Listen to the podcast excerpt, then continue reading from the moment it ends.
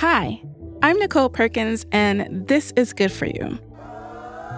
At the beginning of 2020, I realized I had no hobbies that I was not monetizing. Everything I did for pleasure was about making sure I still had a roof over my head, and it was frustrating me. I wanted to be able to sit and enjoy all the things that I used to enjoy without worrying about making money from it. So I started cross stitching again. I started looking into amateur photography again and just reading a book in silence. This is good for you. It's all about the things that we do when nothing else matters but our pleasure and our enjoyment.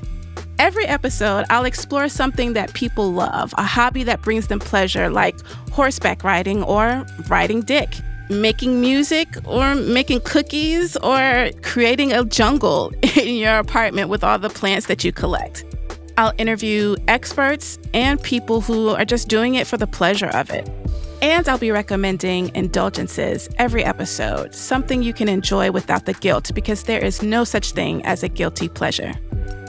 Episodes come out every other Friday, so subscribe right now wherever you get your podcasts.